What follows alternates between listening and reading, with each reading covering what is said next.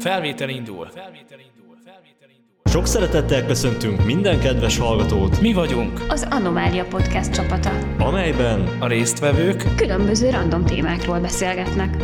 Itt és most megígérjük, hogy rendszeresen jelentkezünk rendszertelenül. Ha kíváncsi vagy, csatlakozz hozzánk bátran. A rendellenes működés garantált. Jó szórakozást kívánunk!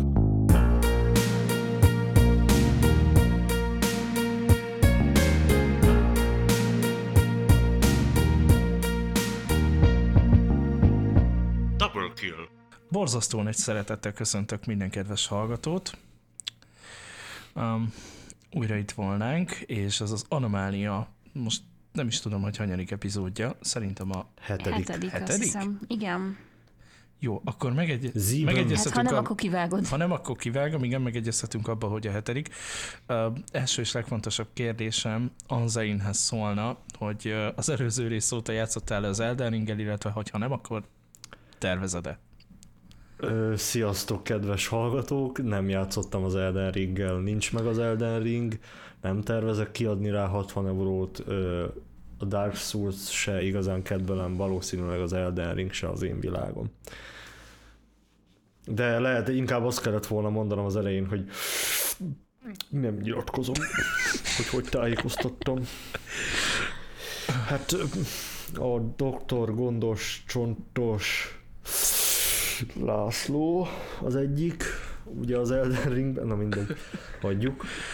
Szóval nem játszottam az Elden Ringgel. Hát jó, mentségünk. Hogy ki lehessen menni, kimenni parkba, én inkább kimentem menni parkba, mint hogy Elden Ringgel játszottam volna. Jól tetted, a friss levegő fontos, főleg ezen a szép. Csak van ott egy akkora kátyú, hogy síralmas. Be kell tömni. Így van. Hello! Sziasztok amúgy! Na és üdvözöljük körünkben kedvenc dorkánkat. Sziasztok hallgatók! Örülök, hogy itt vagytok. És neki egyébként köszönjük meg, hogy itt van, hiszen épp ebben a pillanatban, na jó, nem ebben a pillanatban, de egyébként így államvizsgának nevezik ezt? Igen. Okay, hát akkor... én netó önkínzásnak mondanám, de nevezhetjük államvizsgának is. Tényleg hallottam az örömhírt, fogad gratulációmat. És még mielőtt bárki azt hinné, hogy Dorka terhes, nem erről van szó, majd szépen kifejti, hogy ha akarja természetesen. Nem, hát igazából, hogyha van egy férfi az életedben, akkor a gyerek az adott esetben betölthet, hogy fogalmazom meg szépen és polkorrektan. Először tanuld meg kezelni a férfit, és csak aztán vállalj mellé gyereket, mert esetenként előfordulhat, hogy 2 gyereked van egy férfi és egy gyerek helyett. Szóval te nem kezeled egyenjogúként a férfiakat és a nőket? Erről van szó? Ó, dehogy nem kezelem egyenjogúként, ne viccelj. Csak amikor én hisztizek, akkor elvárom, hogy ő ne hisztizzen, és megfordítva. Tehát azért így osszuk már föl a szerepeket. Egyébként igen, annyi a lényeg, hogy... Miféle szerepeket? Nincsenek szerepek. Már hogy ne lennének szerepek? Hát az egész világ egy színház. Tudom, csak trollkodok. Hát mindig vannak szerepek. Mondta Shakespeare. Hát az már tegnap se esett le. Az már tegnap se. Felcsút. Az. Felcsút. Felcsút, meg lecsút.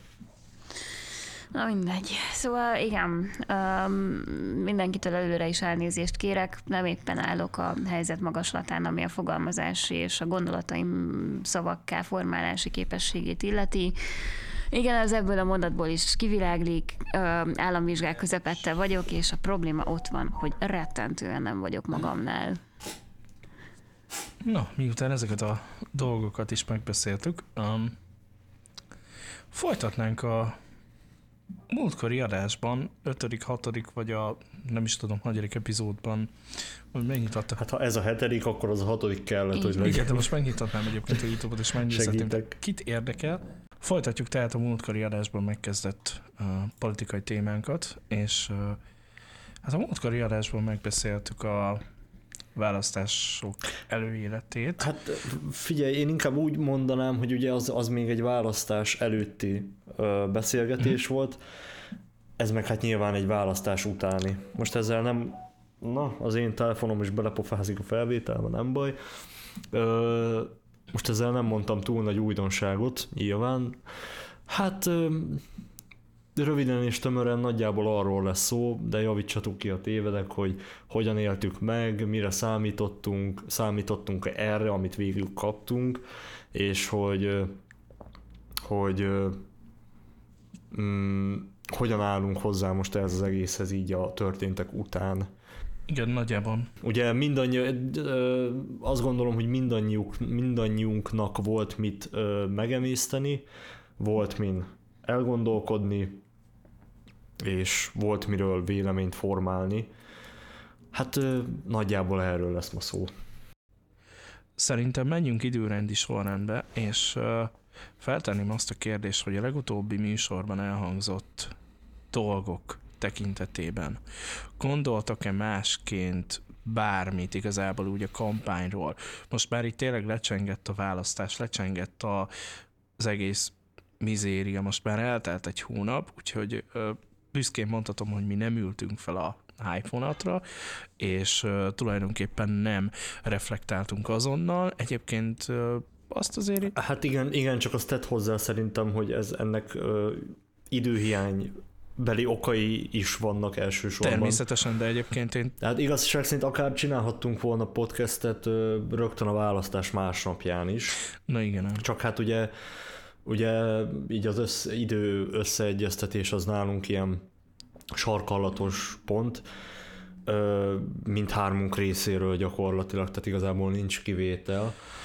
És hát most van az első olyan alkalom, hogy a választások után, amikor is le tudtunk ülni, felvenni egy új adást. Hát röviden erről van szó. Röviden. Szerintem mindhármunk élete felér egy Souls-like gémmel, úgyhogy nem kell nekünk ilyen Elden Ring, meg ilyen baromságok. Szerintem elég bosszal küzdünk meg így a mindennapokban, mi is. Na de, menjünk rá. Az én életem az inkább egy Binding of Isaac. Tehát így eljutok nagyon-nagyon sokáig, aztán meghalok és kezdhetem előre. Végül is, ezt így is nézhetjük. Hú, hát ez egy nagyon jó hasonlat. Na de, menjünk rá egyébként a mai eres témájára, mert nem tervezünk hosszúak lenni. Oké. Van-e bármi gondolatotok így a múltkori adás kapcsán, hogy a kampányt így utólag most már így másfél hónappal a választások után lassan hogyan látjátok? A kampányt vagy a választások folyamatát inkább? Jussunk el először a kampánytól a választási folyamatokig. Én azt gondolom, hogy így legyen valami íve ennek a műsornak. Tudom, hogy nem lesz egyébként, mert nem szokott lenni, de hogy így próbáljunk hát meg nagyjából így egy ívet.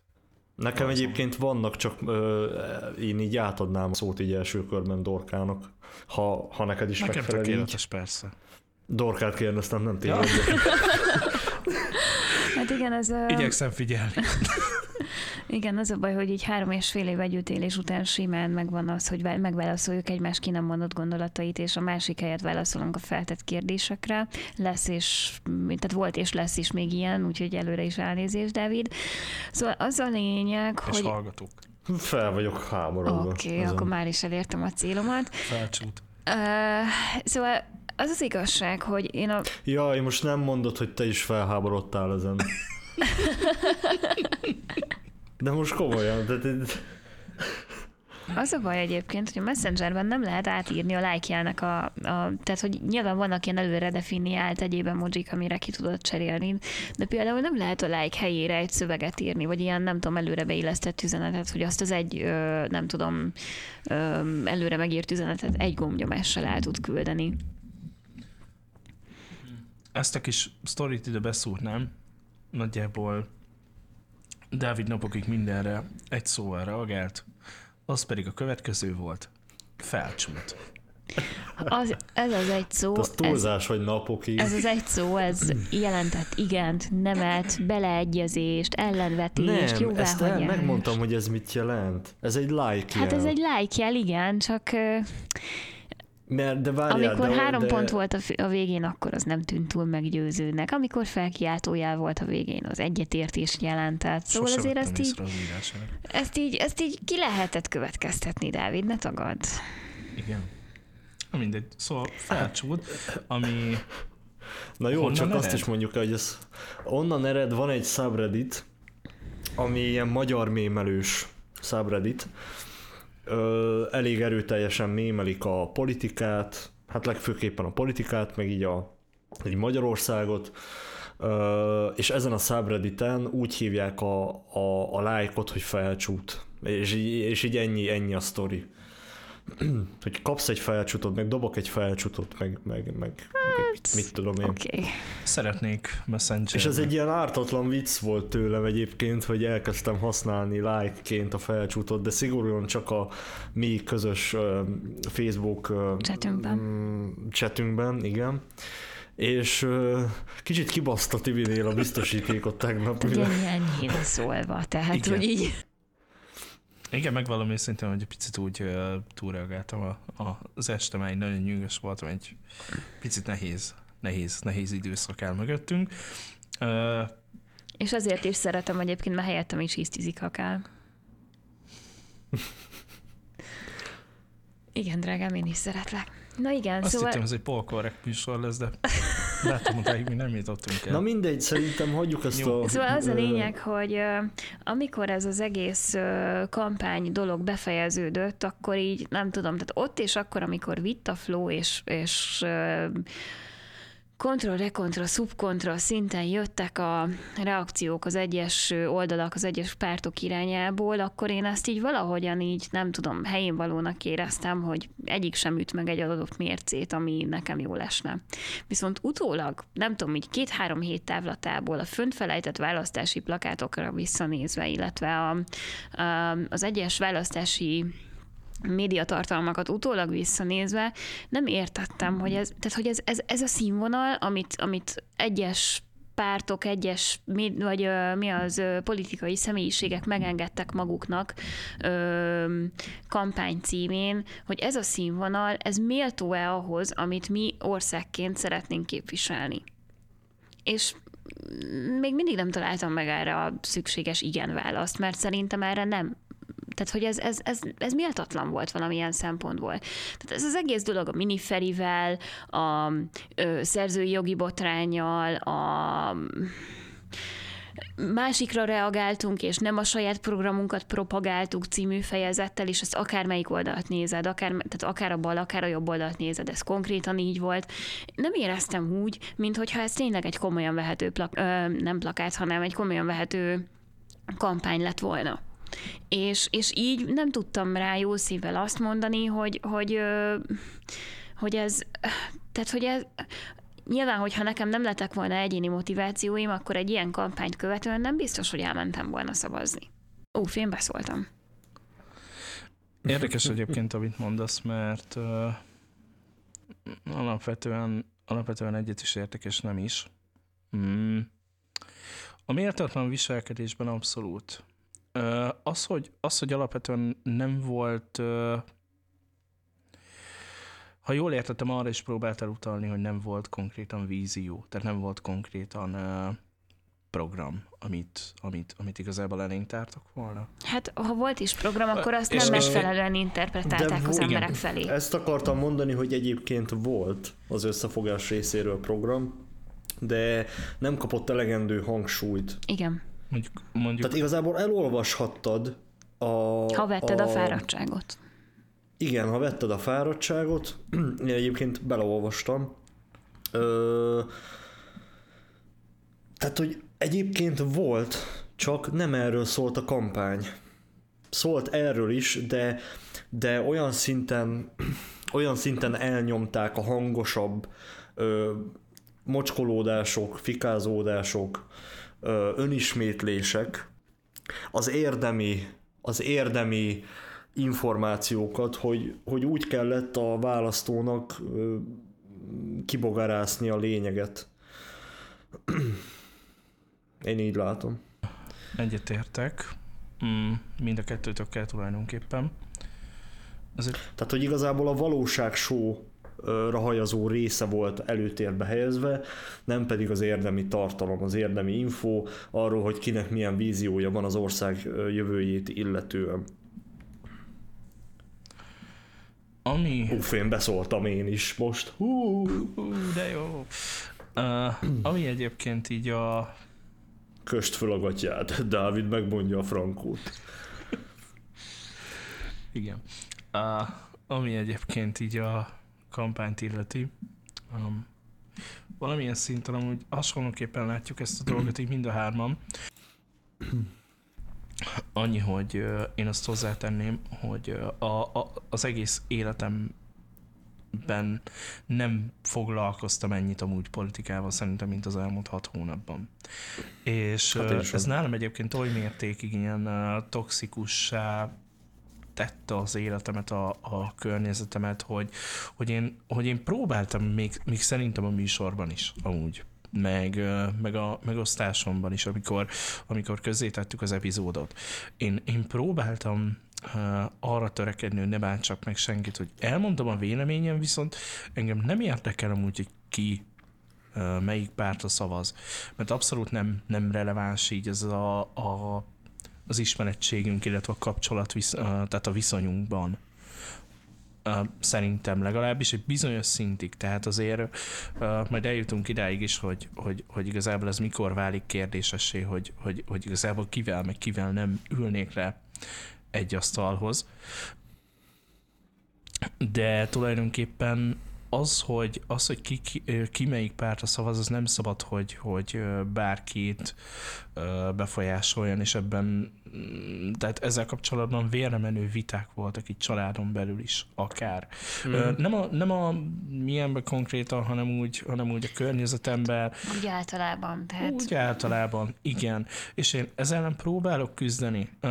Biztosan látjátok egyébként ti is, kedves hallgatók, illetve szerintem mind a hárman amúgy észleljük, hogy Facebookon, azért így a... Hú, ne is mondd. Az egymás minősítése. Majd lesz egy sztorim, amit elmesélnék. Futálhatsz, ne tovább, jó. Tehát az, ami ott megy. Igen. Igen. És az a baj, hogy ez óhatatlanul beránt bennünket is. Tehát, hogy azért nem tudom, tehát egy kommentnek, egy ártatlan kommentnek adott esetben ilyen környezetben, vagy ilyen kontextusban értelmezve sokkal, de sokkal nagyobb hatása tud lenni, mint általában. Tehát az, hogy mit tudom én, elejtesz valamire egy olyan mit tudom én, elszólást, hogy ez már a legalja, de nem fejted ki bővebben, hogy miért, akkor te minden vagy, csak normális ember nem. Hú, erre majd reagálok természetesen, mert ezt a legalja, ezt én tettem ki, és viszonylag rossz időpontban, rossz kontextusban. És milyen poszt alá kommentelted ezt? Ez konkrétan az én posztom volt, hogy a választás végén ugye próbálom szó szerint idézni.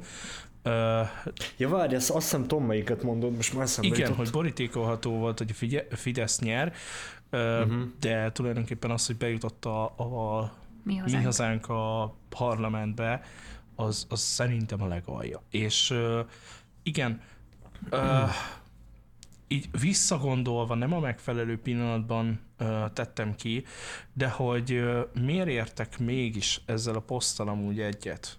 Illetve magammal, tehát, hogy így miért érzem ezt így a helyén valónak, ezt a dolgot, és miért gondolom még mindig a legaljának, később ki fogom fejteni, de még egyenlően egy picit a kampányról, szóval, hogy én amúgy szerettem volna az elmúlt években is azt, hogy engem megvegyenek a politikusok. Tehát, hogy olyan programot rakjanak elém, ami tulajdonképpen... nézd, végül is a Mi Hazánk eléd rakta a programot. Na, azt inkább nem kommentálom. A Virradat programot még hangos könyv formájában is. Na, mondjuk a hangos könyves dologról amúgy nem tudtam, de igen. Hála a jó Istennek. Na most a hangos könyvet legalább nem lehet ledarálni, ugye? Na mindegy. Nem, az csak shift delete. Reportolni lehet. Ja, sokszor reportolnám. Na mindegy, szóval. Egyébként az a durva, csak egy gondolat, hogy egyébként magával tehát a programnak a tartalmával én nem tudok azonosulni. De ahogyan tálalva van, Azzal viszont igen. Tehát ez az érdekes kettőség, hogy ahogyan a Virradat programot reklámozza a Mi Hazánk, az egyébként egy jó taktika. Ebben egyetértek. Tehát, hogy elérhetővé van téve többféle minőségben, többféle formában, mondom, hangos könyv, letölthető doksi, fizikai példány is van belőle, gondolom az ilyen, mit tudom én, lakossági fórumokon, vagy tüntetéseken, vagy gyűléseken lehet, hogy ezt meg lehet venni, vagy osztogatják, vagy én nem tudom, de hogy egyébként ahogyan terjesztve van a program, az egy működőképes módszer. Na, hát ebben egyébként egyetértünk, mert amúgy Te nem fogom azt mondani a Virradat programra, hogy ez a szívem csücske, mert még egyszer mondom, a tartalmával én javarészt nem tudok azonosulni.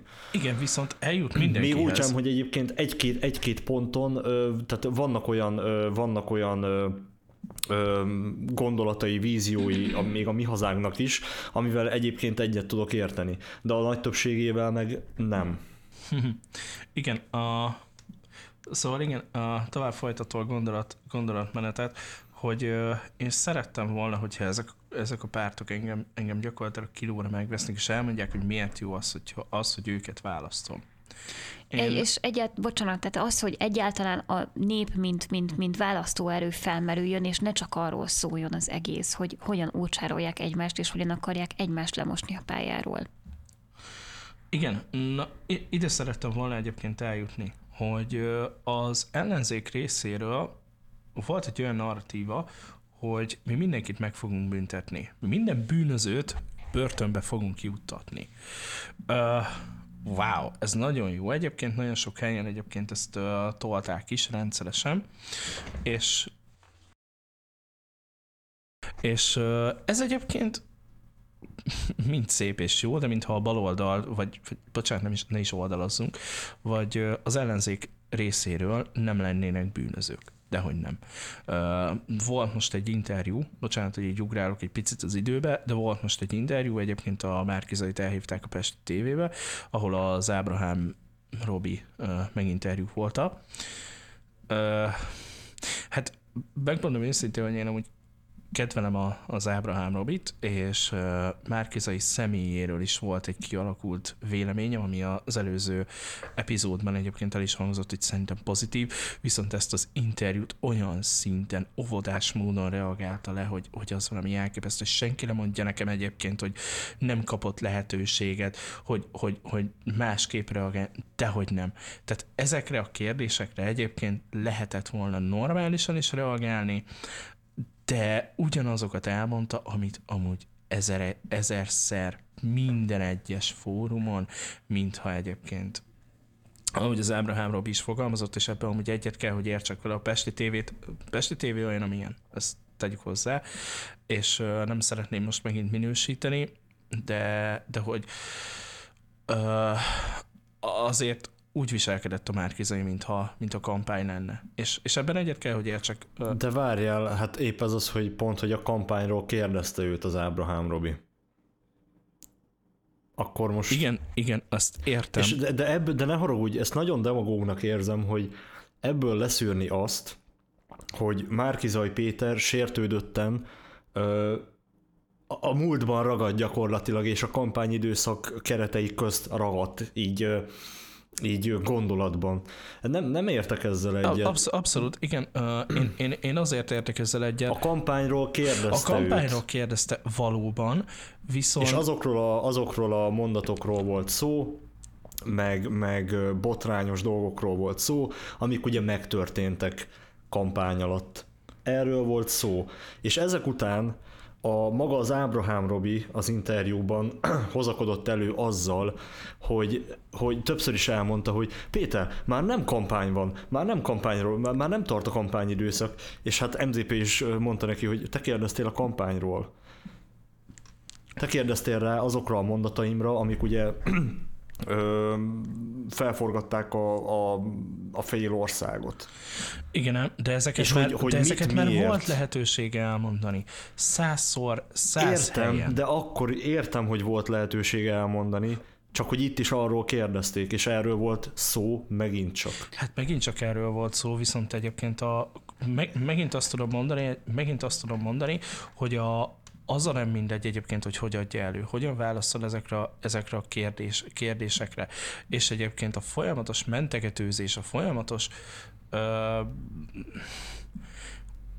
folyamatosan már 100-szor hallottam egyébként. Értem, hogy a Fidesz szimpatizánsokhoz is el kell juttatni azokat az információkat, amiket ő el akart hónapokkal ezelőtt, de nekem ez egy szimpla magyarázkodásnak tűnt, egy vergődésnek egyébként, és most így nem, pillanatig se, tehát félreértés ne essék, én most nem az MZP-t akarom védeni minden áron, hanem csak arra szeretnék rávilágítani, hogy például nem tudom, hogy te észrevetted-e azt, hogy a kampány során végig, és még gyakorlatilag még most is ez a helyzet a választások után, hogy az ellenzék most nem csak MZP-re vonatkozóan, hanem bárki másra vonatkozóan, az a helyzet, hogy az ellenzék az végig ilyen reagáló szerepbe van beskatujázva, belökve, és ott is van tartva folyamatosan. Ők skatujázzák be magukat, mert bocsánat, de hogy tulajdonképpen 12 éve volt az ellenzéknek, és egyébként itt nem olyan emberekről beszélünk, hogy tehát akik újonnan kerültek a politikai szintére, persze itt vannak páran, mint például Jakab Péter vagy a Márki-Zay, ők alapvetően új szereplői, legalábbis ilyen pozíciókban, amilyenekben egyébként most kerültek így a választások alkalmával, de hogy tulajdonképpen tehát 12 éve volt arra az ellenzéknek, hogy igenis felépítsen egy stratégiát, és megszokja ezt a szerepet. Nem hiszem, hogy ebből a szerepből nem lehetett volna kitörni. A marketing stratégia volt a szar konkrétan. Tehát itt nem az van szerintem, hogy a Fidesz az belekényszerítette. Hát jó, csak azt vett figyelembe, hogy egyébként ebben a 12 évben egyébként 8 éven keresztül, sőt nem 8 évig, hanem 11 éven keresztül nem volt ilyenről szó, hogy ellenzéki összefogás, tehát fel sem merült. Ez egy nagyjából egy éve tartó gondolat, ötlet. Így van, ezért kellett volna, ha már összefogás, akkor a szakértőket összerántani, mert úgy gondolom, hogy minden párban azért volt valamilyen... én úgy gondolom egyébként, hogy a pártok, illetve a pártoknak a vezetői, azok konkrétan olyanok, mint az előadók. Van egy személy, aki mögött áll egy stáb, áll egy 30-40 fős stáb, aki majd így a marketinggel, illetve mindenféle feladattal törődik, amire oda kell tulajdonképpen figyelni. Tehát felépítünk egy imást gyakorlatilag ennek az adott embernek. Na most itt ugye Márki-Zay volt ugye a központban, de teljesen mindegy. Kellett, hogy legyen egy olyan 30-40 fős stáb, aki ezeket a marketing dolgokat menedzseli, vagy akár lehet, hogy több is, nem tudom, de teljesen mindegy. Kellett, hogy legyen egy olyan stáb, aki ezt kezeli. És bocsánat, de ez az úgynevezett marketing csapat egy kalap szart nem ért. És úgy gondolom, hogy igen, volt 12 éve arra az ellenzéknek, akár összefogással, akár külön-külön, hogy felkészüljön.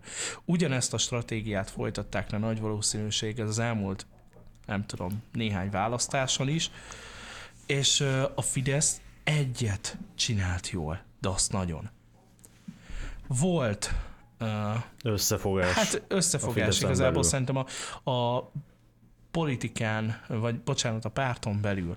Tehát nem volt olyan, hogy egyébként egyik beleállt a másikba, nem volt olyan egyébként, hogy igazából nem tudták, merre vannak arccal, hogy magyarázkodni kell, hogy mit tudom én. Nem volt ilyen, hanem ők tudták, hogy kire lőnek. Ők világosan tudták, tehát ők jól targetálták gyakorlatilag a közönséget. gyakorlatilag azokat az embereket, akik a, most mondjuk ki, hogy szerintem a vidékiek. És ez semmilyen pejoratív vagy degradáló... Fogalmazunk úgy, és igen, akkor legyünk polkorrektek, hogy akik nem a parlament szomszédságában élnek. Igen, tehát a vidékieket nem úgy értettem, hogy bármilyen degradáló fogalomként, hanem tényleg, tehát ők tudták, hogy működik a vidék, tudták, hogy kell megfogni azokat az embereket, akik kis pénzből élnek. És tudták azokat az embereket, tehát meg tudták fogni azokat az embereket is. Oké, én küzdök az ellen, majd mindjárt is kiugarok, de hogy én küzdök az ellen, hogy így embereket próbálok minősíteni, de hogy akik egy picit is aluliskolázottak. Ez egyébként egy tök fontos dolog, hogy ők mindenkire megpróbáltak lőni, az értelmiségire, az aluliskolázott emberekre, és jól működött nekik. Jól működött, mert egyébként volt egy egészen egyszerű üzenetük, amit tudták, hogy hogyan kell átadni. Na most az ellenzéki összefosásnál ezt viszont nem éreztem.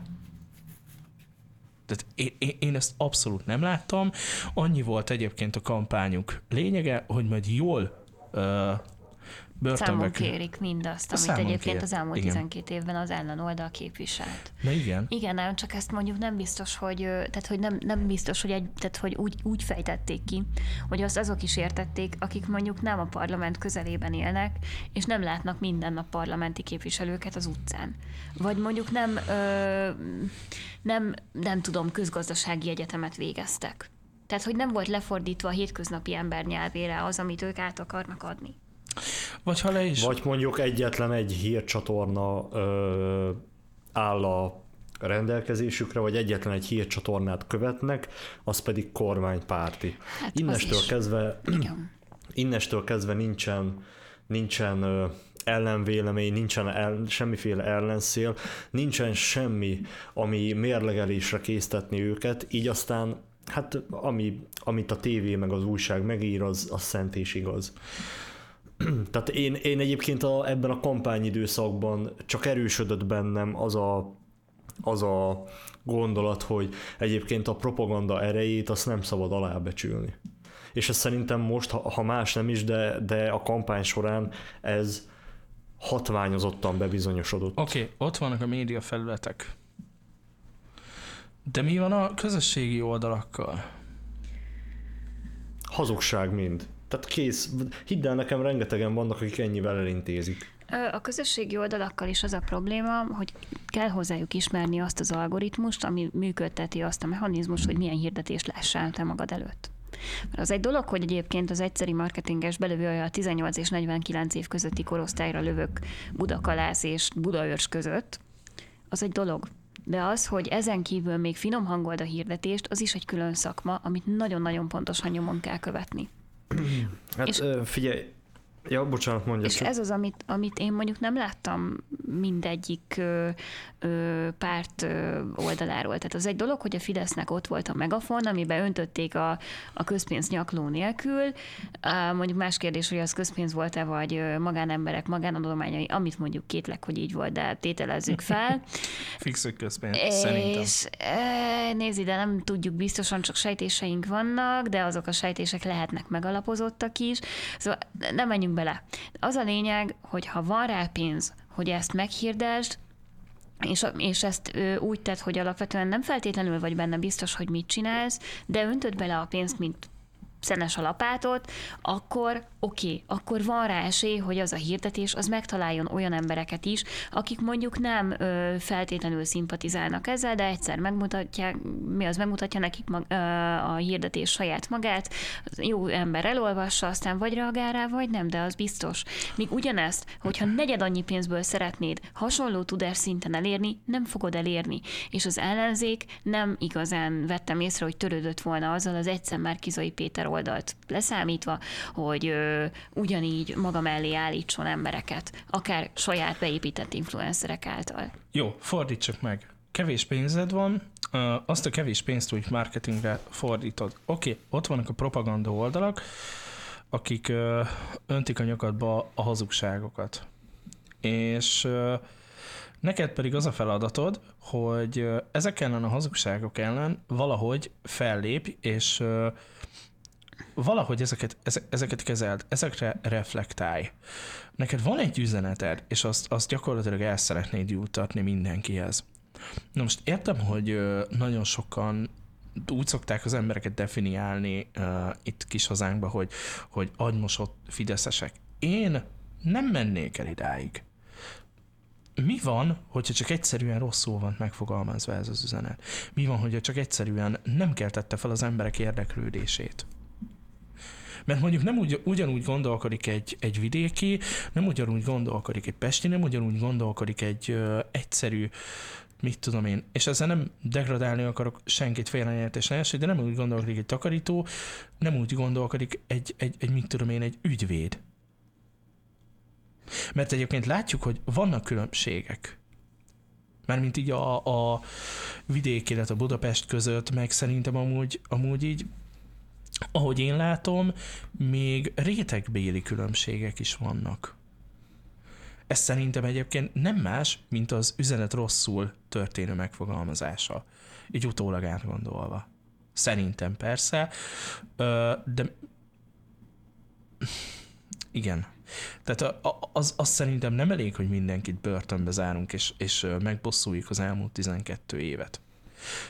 Mert hiszen ha visszagondolunk egyébként itt az Ábrahám Robis interjúra, akkor abban is elhangzottak olyan nevek, akik így a baloldal részéről, vagy hát bocsánat, megint baloldal azok, de amúgy ez nem igaz, hanem az ellenzék részéről is amúgy viszonylag kérdőjeles személyek. Igen, de ezt eddig is tudtuk. Hát persze, hogy tudtuk egyébként, csak és egyébként a visszatérve egy picit MZP-re, MZP többször is elmondta egyébként, csak erről nem szól a fáma. Nem ez megy nem ezt sugározza a propaganda gépezet, de egyébként már MZP többször is elmondta, hogy ő tisztában van azzal, hogy egyébként az ellenzéken belül is zajlanak korrupciós ügyek.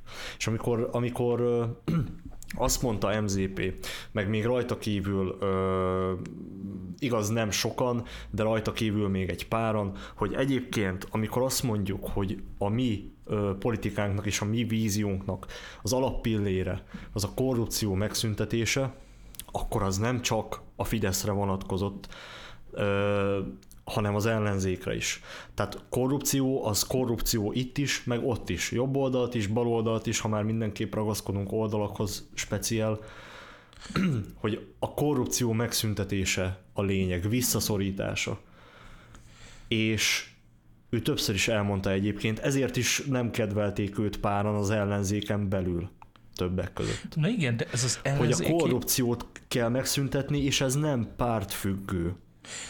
Na igen, nem kimondtad a lényeget, hogy pontosan, hogy nem kedvelték őt még így az ellenzéken belül sem többen. Igen, de kik nem kedvelték őt? Jakab Péterek, Dobrev Klárák, Gyurcsány Ferencek.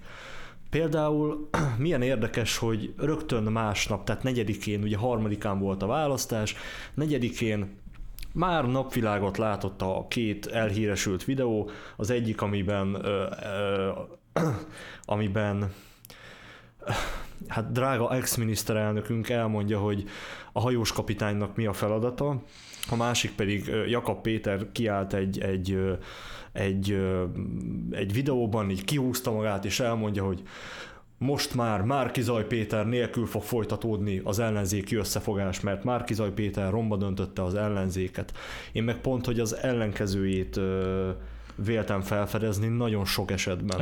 Hogy Márki-Zay Péter rengeteg lakossági fórumot tartott, járta az országot, rengeteg videót készített, nagyon sok helyen megfordult, műsorokban, podcastekben, még podcastekben is szerepelt. Valamelyik nap például pont láttam, hogy egyébként a Fun with Geeks-es Dave, ő is készített vele egy, nem is tudom, valami 2 óra hosszás podcast adást Márki-Zay Péterrel, még az előválasztások után valamikor.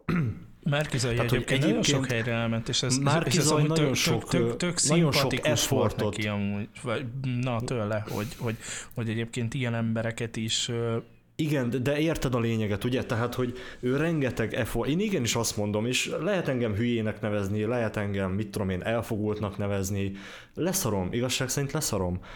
Én azt láttam, hogy egyébként Márki-Zay Péter a balszerencsés mondatai ellenére nem adja fel, és nagyon-nagyon sok effortot belerak a kampányba. Sokszor ugye fáradtságra hivatkozva beszélt azokról a mondatairól, amiket így a köz az így nehezen volt képes túllépni rajta, vagy megemészteni. Na most valljuk be őszintén, mi is voltunk már kurva fáradtak, mi is csináltunk már fáradtan, iszonyat nagy hülyeségeket, nekem is voltak kurva vállalhatatlan mondataim az életem során, és mivel MZP most politikus minőség, meg öltönyzakó ide vagy oda, ő is egy ember. Igen, egy ember, aki nem tudta, hogy mit vállalt, amikor... csak beleugrott. És most érzi, amikor... hogy mit vállalt. Szerintem. Tehát nekem nagyon ez az érzésem. Egyetértek. Igen.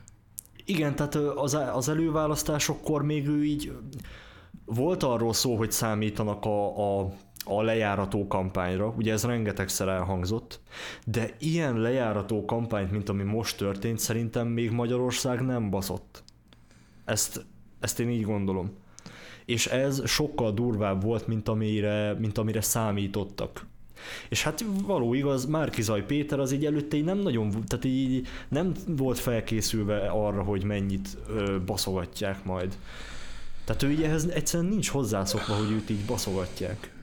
Hát meg bocsánatot kívánok, de azért nem feltétlenül volt jelentéktelen az tény sem, hogy ezt nem egy Dobrev Klára, vagy nem egy Jakab Péter vitte el a hátán ezt az egészet, hanem beállítottak valami új embert bohócnak. Igen, tehát igen. Ez de facto ennyi. Képzeljétek el, én pont, hát úgy egy hónapja kb. Láttam, tehát pont a választások után egy héttel valahogy kb. Így láttam MZP-től egy posztot, ugye ő rendszeresen jár templomba, most nem erről akarok beszélni, hogy most ki mennyire vallásos, meg és a többi, de ugye azt tudjuk, hogy egyébként ő egy vallásos ember. Én ugyan nem vagyok az, de ettől függetlenül, vagy ennek ellenére én totál átéreztem azt a posztot, amit kiírt. A templomban elhangzott egy olyan passzus, hogy nem fogom tudni szó szerint idézni, de valami olyasmi, hogy hátamat adtam azoknak, akik később beledöfték a kést, arcomat adtam azoknak, akik utána leköpték, és azt írta ehhez hozzá, hogy egyébként most értette meg igazán ennek a passzusnak a lényegét. Vagyis most történt meg vele az, ami miatt nagyon személyesnek érzi ezt a passzust. És én így néztem bazd meg, hogy azért ebben van valami. Tehát azért ebben van némi igazság. És a választás éjszakáján most igazából Karácsony Gergelyről is lehet, én felőlem mondhat bárki, bárki bármit Karácsony Gergelyről, de most speciál én becsülöm benne azt, hogy ő legalább ott volt vele a választás éjszakáján. Hű. Hát lehet itt tűzni, de akkor is bazd meg, legalább ő odament, és ott volt, és részt vett a normális lett az életébe. Hát becsüljük meg, tapsoljuk meg azért a Karigerit, tehát hogy így, wow. Hát mondjuk tény, te figyelj, hogy azzal kezdtem, Tibi, hogy mondhat felőlem bárki Karigeriről, amit akar. Én kurva keveset tudok arról az emberről, megmondom őszintén, nem is ez a lényeg, de hogy egyébként meg bazd meg, ő is megtehette volna, hogy magasról leszarja az egészet, és másnap egy ilyen 180 fokos fordulattal így, de hát addig totál kihátrál az egészből. Le is szarta. Tehát azért nem nagy szerepe volt a kampányba. Legalábbis így nem hallottunk volna. Jó, figyelj, én most csak annyit mondtam, hogy egyébként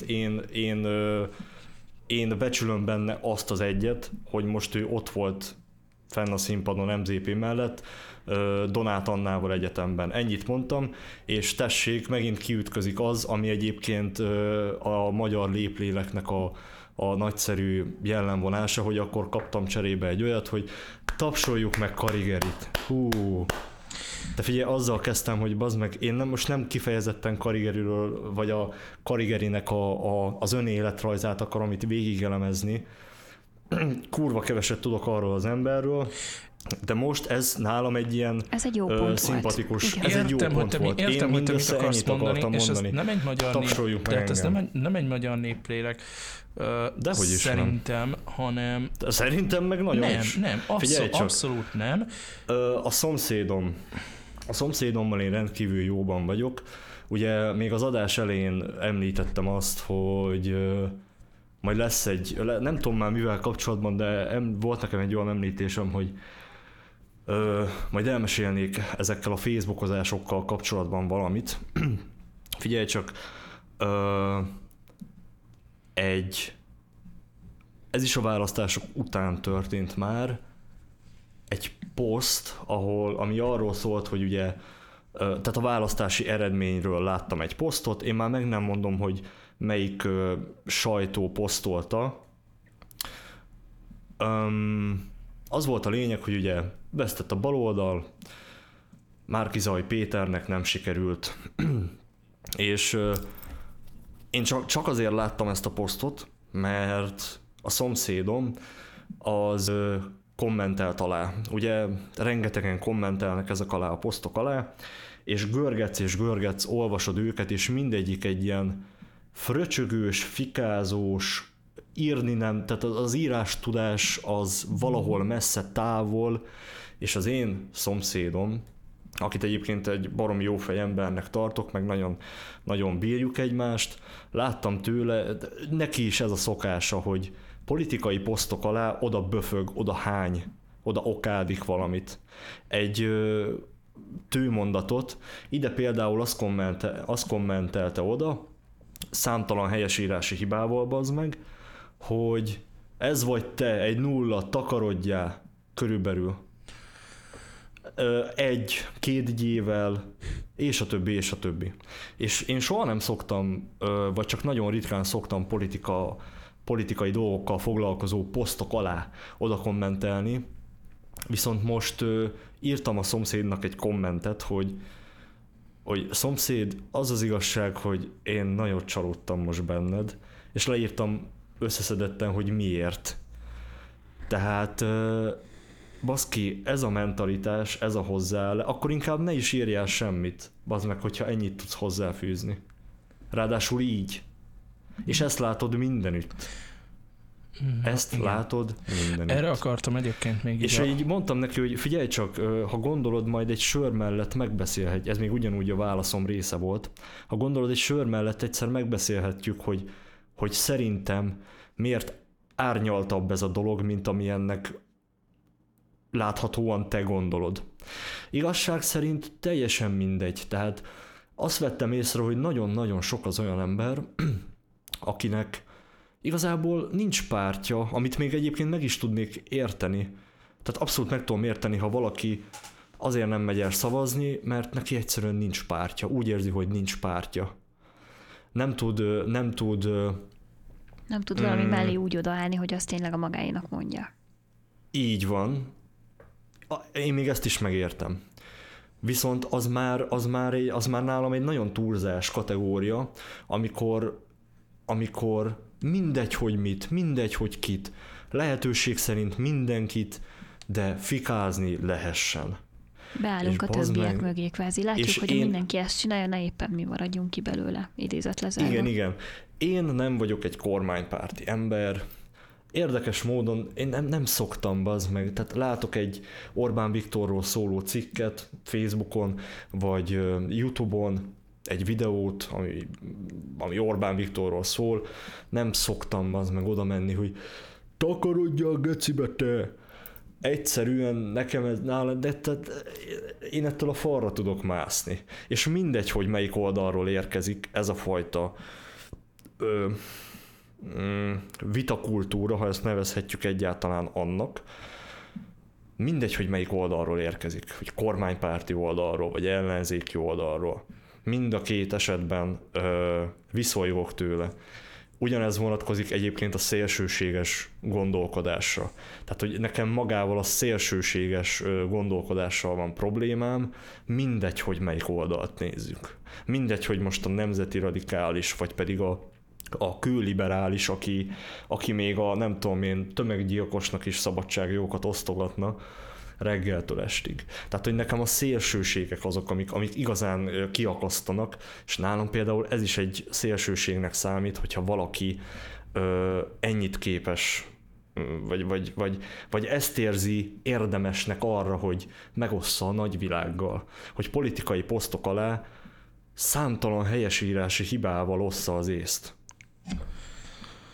Erre akartam egyébként utalni így a gondolatom elején, és most persze szerintem így egy 35 perccel később nagyjából így be is fejezném, amivel kezdtem ugye a monológomat, hogy van vagy hát volt ez a kampányidőszak, illetve az elmúlt 6 hónap az én kis életemben, amikor így rettentő sokat foglalkoztam a politikával, és én nagyon küzdöttem az ellen, hogy ne minősítsünk embereket, hogy ne küldjük el, mit tudom én, az Orbán Viktort a jó édesanyjába, hanem írjuk le a véleményünket, írjuk le a nézeteinket, és beszéljünk róluk.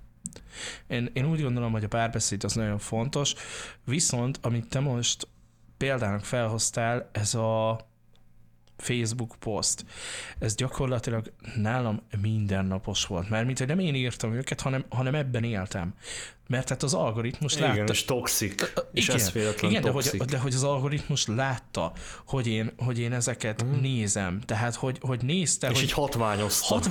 De hogy mindig basszus, és pedig nem lájkoltam őket. Nem csináltam semmit, csak annyit, hogy megnyitottam az adott posztot, és megnéztem a hozzászólásokat, hogy miért, nem tudom.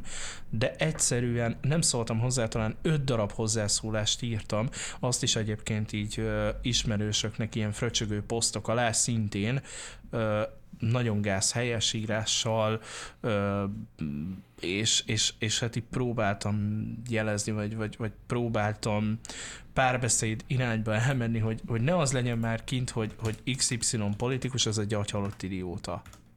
Értem, hogy szerinted mondjuk én is megkaptam, hogy egy agyhalott idióta vagyok, én is megkaptam, hogy igen, az én fajtám miatt tartott az ország, ahol tart, hát nagyon szépen, jaj, nagyon szépen köszönöm, ezt mindenki el szokta sütni, amikor már nincsenek érvei, szerintem. Egyébként, bocsánat, nagyon durva, hogy 2022-ben ezt még mindig nem sikerült így, nem tudom, a fiókba rakni ezt a dumát, hogy ezért tart itt ez az ország, ahol tart. Tehát ha van valami, amitől kihúlik a hajam, akkor az ez. Egyetértek. És megint csak azt tudom mondani, mindegy, hogy melyik oldalról érkezik. Ez a rendkívül magvas gondolat, bazd meg, hogy ezért tart itt ez az ország. De hát nem, én büszke vagyok arra, hogy miattam tartott az ország, ahol tart. Köszönöm hát szépen. Hát jó, csak ezt sokan negatív értelemben használják. Persze, hát hogyne. Én tudom, hogy ő abszolút nem pozitív értelemben mondta, de köszönöm szépen. Hát örülök, hogy miattam tartott, ahol tart. Mert akkor az összes pozitívumot gyakorlatilag nekem köszönheted. Na, szóval a lényeg, hogy tehát ebben a légkörben éltem, a munkahelyemen is megmondom észre, hogy rendszerint ugye szóba került a politika, mint olyan, rendszerint amúgy belefolytam, és azt vettem észre, hogy ami ellen küzdök tulajdonképpen, az a másik ember minősítése, a politika egyfajta ilyen... Az vált a fokmérővé, és nem az az egyéni tapasztalás, amit te egy emberrel kapcsolatban szereztél, vagy éppen nem szereztél. Igen, tehát a politika egyfajta ilyen mérgező közeget alakított ki körülöttem, és egy ilyen mérgező személyiséget adott nekem, hogy így elkezdtem így, mondom, 4-5 poszt volt, de nekem ez a 4-5 poszt szerintem életemben nem szóltam még ennyit hozzá Facebookon. Mármint, hogy így politikai jellegű dolgok alá. Tehát, hogy én így atya úristen, és elkezdtem én is belemenni ilyesmibe, még ha csak felületesen is, de voltak olyan megnyilvánulásaim, amit így nem akarok. Megtartom magamnak. Mint például itt volt ez a Mi Hazánk a legalja, hogy bekerült a parlamentbe. Én még egyszer mondom, tehát ezzel nem akartam egyébként senkit minősíteni, és senkit amúgy megbántani. Van egy szint, amikor úgy gondolom, hogy a kapcsolatotokat befolyásolja a politikai nézetetek, és az pedig a szélsőség. Amikor én mondjuk leülök valakivel, és mondjuk azt mondja, hogy ő egy Mi Hazánk szavazó, engem nem érdekel, mert lehet, hogy ő egyetért a pártnak egy bizonyos program, tehát a programjának egy bizonyos részével, a másikkal pedig nem ért egyet, tehát még itt teljesen oké. De amikor elmegyünk ilyen nagyon szélsőséges irányba is, mint tudjuk, a Mi Hazánk nem éppen a a buksi simogató pártok közé tartozik. Úgyhogy nem gondolnám, hogy nekem azzal az emberrel, aki mondjuk egy Torockaival, vagy egy Dúró Dórával mondjuk szimpatizál, nekem az a bármilyen dolgom is lenne az életben. Azt gondolom, hogy ilyen szinten egyébként lehet meghatározó. De akkor annyit csinálunk, hogy felállunk attól az asztaltól, és nem találkozunk. És méltósággal távozunk, és nem minősítjük egymást. Nem mondjuk azt, hogy te agyhalott vagy. Én nem próbálom meggyőzni arról, hogy szerintem egyébként az nem jó irány, amit képviselnek, mert szerintem nem jó irány. Aztán lehet, amúgy én vagyok a hülye.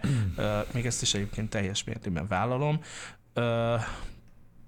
Én próbálok abba az irányba egyébként elmenni, hogy ne minősítsek. Az a baj, hogy ugye ez az előbbi megnyilvánulásom is Karácsony Gergelyről, én nagyon-nagyon-nagyon nem szimpatizálok vele. Tehát az a baj, hogy túl sok olyan információ jött velem szembe, akár vele kapcsolatban is, ami neked, ami jó pont volt, nekem az így nem tudta felülírni egyszerűen. De nálam se arról van szó, hogy felülírta, Tibi. Értsd már meg. Értem, csak nálam ezek a dolgok így abszolút ilyen semlegesek. Igen, semlegesek. Ez igen, nálam már nem tudott róla egy én annak pontot. Tükrében mondtam ezt, tényleg csak, hogy így még egyszer és utoljára így tisztázzuk. Tehát én annak tükrében mondtam ezt, hogy ezen a kurva nagy ellenzéki összefogáson belül hát bizony voltak olyanok, akik az első adandó alkalommal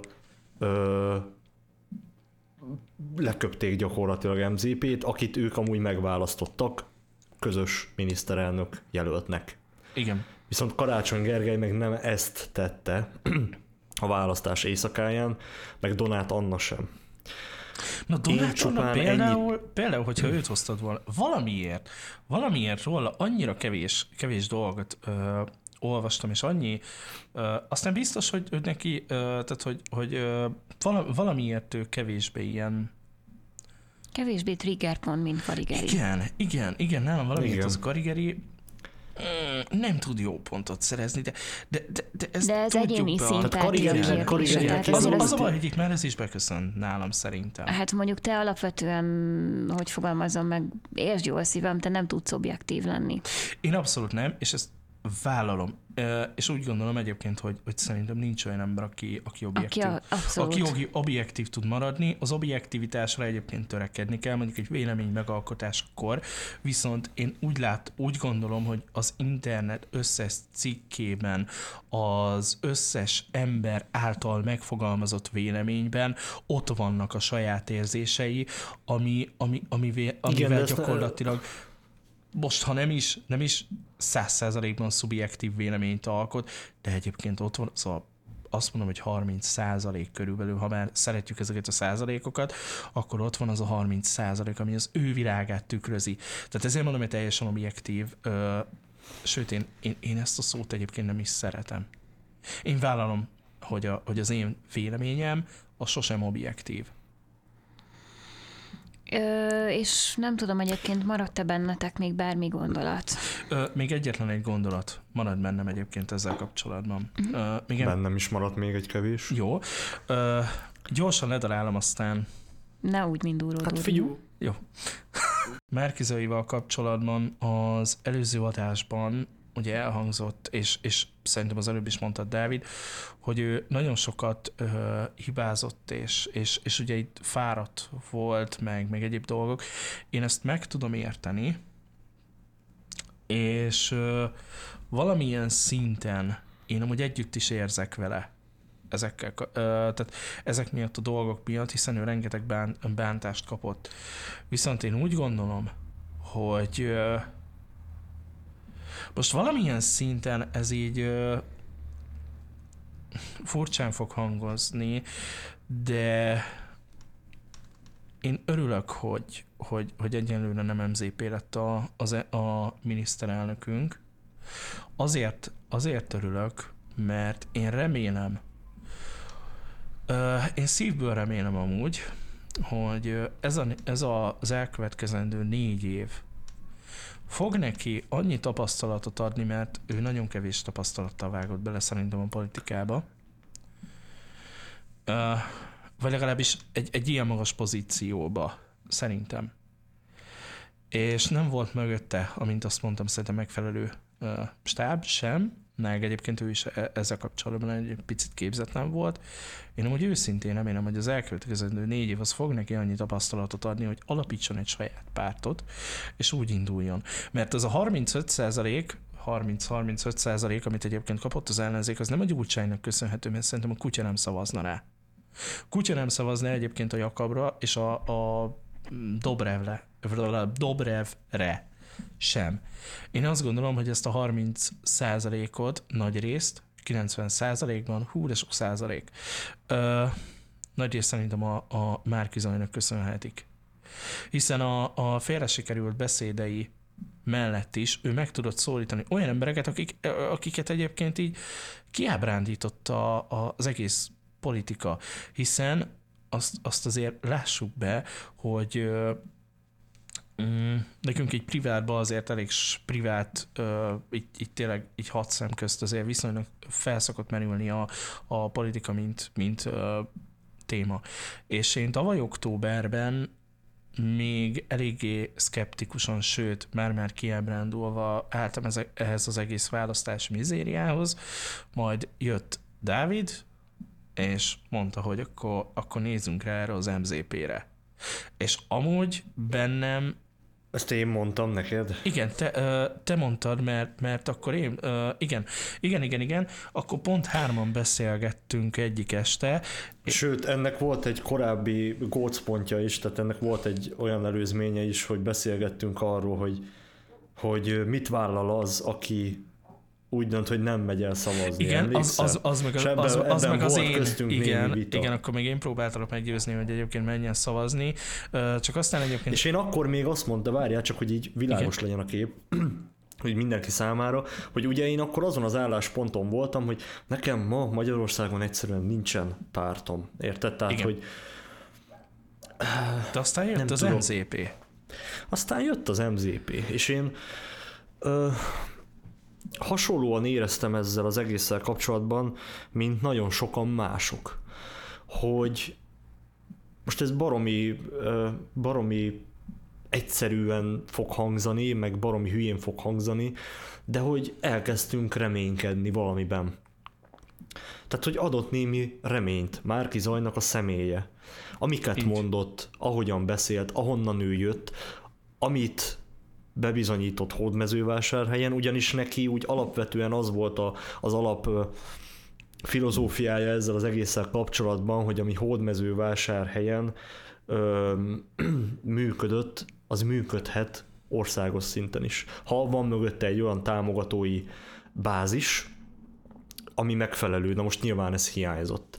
Igen. És ezt már láttuk a kampányidőszak alatt is sajnos, tehát ez volt az, ami keserédessé tette az ellenzékkel való szimpatizálást, az ellenzékiséget, ha úgy vesszük, de mégis, én a magam nevében tudok beszélni, mégis volt egy ok, ami miatt mégiscsak elmentem szavazni, az pedig MZP volt.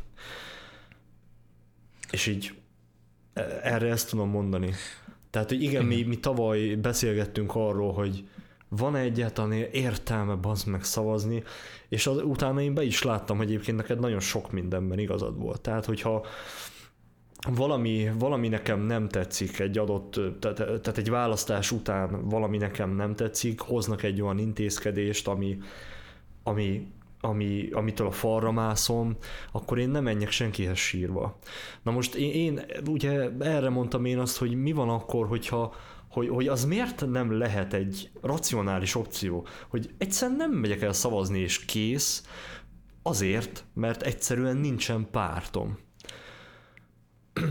Utána, nincs olyan, igen. Tehát a felkínált lehetőségek közül egyszerűen nem találok olyat, amire én jó szívvel le tudnám tenni a voksomat.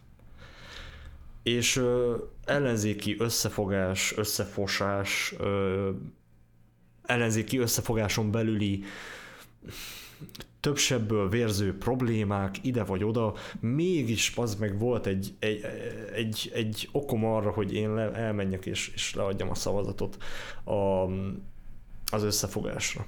Pedig senki ne higgye azt egy percig se, hogy én gyurcsányista vagyok, hogy én kedvelem mondjuk Gyurcsányt, Jakabot. Abszolút nem. Jakab Péterről azt gondolom, hogy ő például mit üzen a választóinak azzal, hogy folyamatosan pozőrködik a parlamentben, és ezért meg is bírságolják, majd ezeket rendre kifizeti egyiket a másik után. Számomra, vagy nekem ezzel azt üzeni, hogy én itt ülök a parlamentben, a kis parlamenti képviselői fizetésemmel, és egyébként telik rá, hogy minden áldott alkalommal belelovaljam magamat olyasmibe, ami miatt engem megbírságolnak, de van pénzem kifizetni, és közben azt hazudom bazd meg, hogy párizsi zsömlét reggelizek minden nap. Hogy ez mi? Könyörgöm. Szóval egy percig se higgye senki, hogy én az ellenzéki összefogást egy tökéletes, egy fellebbezhetetlen,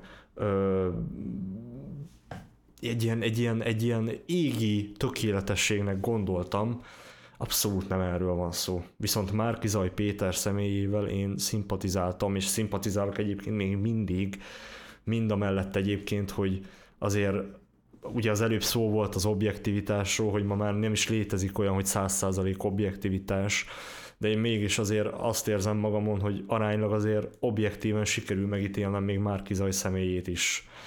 És nem mondom azt, hogy egyébként nem voltak szarvas hibái a kampány során.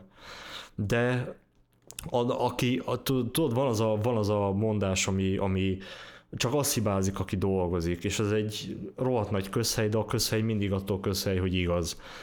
És mivel egyébként a Fidesznek nem csak, hogy nem volt programja, igazság szerint az volt a programja, hogy folytatjuk azt, amit eddig csináltunk, kész.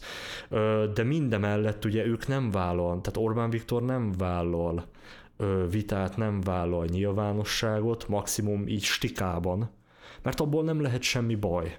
Ellenben, hogyha egy ellenzék kampányolni kezd, akkor előbb-utóbb történni fognak olyan dolgok, amikbe bele lehet csimpaszkodni, és amit bele lehet vinni a köztudatba, és ott is lehet tartani. Hiszen úgy működik a propaganda, hogy minél többször elmondasz valamit, és minél többször közvetítesz valamit, az annál jobban be fog így ívódni a köztudatba, meg a közbeszédbe, és ebből nem engednek egy darabot sem. Szóval, ja... Így ha össze akarjuk hasonlítani a kettőt, világos, hogy az nem fog közfelháborodást keltő mondatokat kiejteni a száján, aki eleve nem beszél. És a Fidesz, tehát hogy a propaganda és a kormány dönti el azt, hogy miről legyen szó.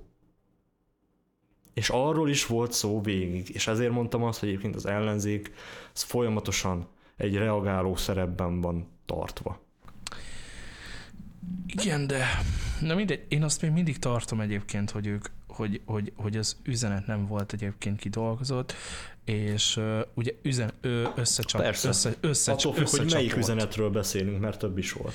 Hát én is azt gondolom. Na ez az, látod, és itt mondtad ki egyébként azt, amire akartam utalni, hogy több üzenet. Nem volt egy és szent, megfogható üzenet, nem volt, vagy akár ez a több üzenet nem volt úgy közvetítve, hogy az emberek ezt megfelelően magukénak érezzék, hanem rossz szóval targetálva egyébként a közönség.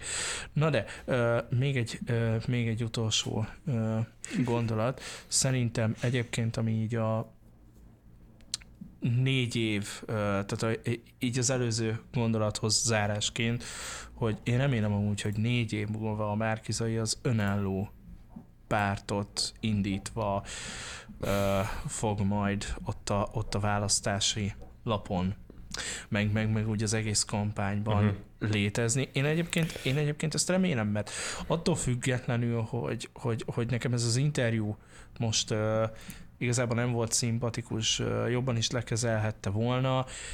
Sok mindenben nem értek vele egyet, és én nem tudom 100%-ban megvédeni azzal, hogy aki dolgozik, bla bla bla, az hibázik is. Ő egy nagy felelősséggel bíró, felelős pozícióban lévő személy, ergo remélem, hogy sokat fog fejlődni ez alatt a 4 év alatt, és hát úgy láthatjuk viszont, aki majd egy picit profibb emberekkel lesz körülvéve, nem gyurcsányokkal, nem jakabokkal, és főleg nem tudom, ilyen dobrevekkel, meg egy ilyen nagyon szar marketing stábban. Azok, akik maguk nem akarnak kormányváltást, vagy ha akarnak, akkor totálisan részrehajlóan. Így van. Persze, ezzel egyetértek. És hát amit még ugye az elején is mondtam, hogy szerintem a legfőbb dolog, vagy a legfőbb tanulság ebből az egészből, hogy az ellenzéknek, vagy bármelyik pártnak szerintem azt kell megtanulni, hogy igazából nem valami ellen vagyunk, hanem valamiért szerintem, és most igazából nagyon a valami ellen, tehát a kormány ellen voltak. Nekem ebből nagyon az jött le egyébként, hogy megbüntetünk mindenkit is. Ja. Na de. Pedig már nincs olyan ember ebben az országban szerintem, aki ne tudná, hogy mondjuk Mészáros Lőrinc mennyire gazdag. Tehát, hogy igen. Így a kommunikációra egy kis vérfrissítés az valóban ráférne. Igen. De szerintem MZP elindította azon az úton egyébként így a politikát. Most erről megint csak gondoljon bárki bármit, de az ő kommunikációját ilyen egészen másnak éreztem most. Ő megszólított olyan embereket is, mint például mi. Megszólította a fiatalokat, és ez egyébként egy baromi fontos dolog szerintem, hogy olyan embereket vont be a politikába, olyan emberekhez tudott eljutni, akikhez a többi párt nem. Oké, én azt mondom, hogy szerintem itt zárjuk le ezt a témát, még mielőtt jobban belemelegedünk, mert akkor sose lesz végünk, és Dávid, téged úgy emlékszem, hogy szólít a kötelesség. Ezzel nem kirúgni akarlak, ne érts félre, csak hát ennyit, igenis, főnök asszony, ennyit terveztünk mára, és hogyha ezt még jobban elkezdjük pedzegetni, akkor szerintem 3,5 órára fog nyúlni az adás. Úgyhogy én itt szeretném megköszönni a ti felkészültségeteket, és azt, hogy így ilyen összeszedettem, és mégis ennyire, én azt tudom mondani, hogy kultúrált formában tudtatok erről a témáról vitatkozni, és szeretettel várom a kedves hallgatókat a többiek nevében is természetesen a következő adásunkban, ami már feltehetően nem a politikáról fog szólni. Így van. Így van. És záró gondolatként, így a magam részéről, tényleg ígérem, Dorka, rövid leszek. Nem úgy, mint eddig. Az a helyzet. Tényleg ilyen zárásként. Én megmondom őszintén, hogy én most egyébként minden maradék hitemet, reményemet elvesztettem Magyarországgal kapcsolatban. Ezt nem azért mondom, hogy sajnáltassam magam, de ez egész egyszerűen így van. És nem is követem már azóta nyomon a politikát, ugye én is megtapasztaltam a saját bőrömön, hogy egyébként toxikus tehát baromi toxikus hosszú távon, és kifejezetten szeretnék egy kis szünetet. Ami hát ami ezt illeti jó hosszú szünetet. És ugye most megint hallottuk sokaktól, hogy hát akkor irány külföld, nincs mit tenni. Biztos vagyok benne, hogy vannak sokan, akik hirtelen felindulásból mondják ezt egy választás után. És valójában nem gondolják komolyan, vagy ha komolyan is gondolják, még nincs meg a kellő tőke ahhoz. És nem csak anyagi tőkéről beszélek, hanem mit tudom én, nincs meg a vízió, nincs meg a terv, hogy mihez kezdjen külföldön. Viszont abban is biztos vagyok, hogy, hogy ezeknek az embereknek egy másik hányada, az viszont tényleg el fog menni. Én ugye már kint dolgozom több mint 3 éve. Hát sok sikert mindenkinek ehhez, aki tényleg úgy dönt, hogy itt hagyja az országot egy időre. Meg tudom érteni. Viszont akik nem mennek el, vagy még mindig vacilálnak, hogy elmenjenek-e, vagy nem, azoknak, és most így igazából a fiatalabb korosztályhoz szólok, ne hagyjátok magatokat berántani abba a toxikus örvénybe, amiben most mi is belekeveredtünk egy rövid időre. És próbáljátok meg az életeteket úgy egyengetni, hogy lehetőleg politikától függetlenül, politikamentesen. Hogy ne a politika határozza meg azt, hogy ti boldogok vagytok-e vagy sem. Hogy ti jól érzitek-e magatokat a bőrötökben vagy sem. Tudom, hogy baromi nehéz. Tudom, hogy nem egy egyszerű feladat, de abban biztos vagyok, hogy nem lehetetlen. És én igazság szerint már elindultam ezen az ösvényen már egy ideje, csak hát időnként így vissza-vissza ránt az, hogy foglalkozok ezekkel és felbaszom magam rajtuk. És így feltettem magamnak a kérdést, hogy bazd meg Dávid, te mi a fasz csinálsz? Most komolyan jó ez neked, hogy napról napra másra csinálsz, csak felbaszod magad politikai cikkeken, meg történéseken. Én azt javaslom mindenkinek, hogy most ezt a békát le kellett, hogy nyeljük. Tanultunk belőle, nem esett túl jól, mondom, én kb. Minden reményemet elvesztettem. Épp ezért tartom fontosnak azt, hogy ne a politika határozza meg azt, hogy mihez kezdesz magaddal.